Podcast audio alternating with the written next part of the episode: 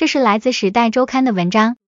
文章讨论了富有的个人和组织如何投资一项名为太阳能地球工程的有争议的技术。该技术涉及将阳光反射回太空，以冷却地球并抵消气候变化的影响。这篇文章重点介绍了亿万富翁慈善家乔治索罗斯和他的开放社会基金会的参与。据报道，这些基金会资助了太阳能地球工程研究。文章指出，太阳能地球工程极具争议性。一些科学家和环保主义者认为这是一种危险且不可预测的技术，可能会产生意想不到的后果，例如扰乱天气模式或引发地缘政治冲突。其他人则认为它可能是应对气候变化的有用工具，尤其是在减少温室气体排放的努力不足的情况下。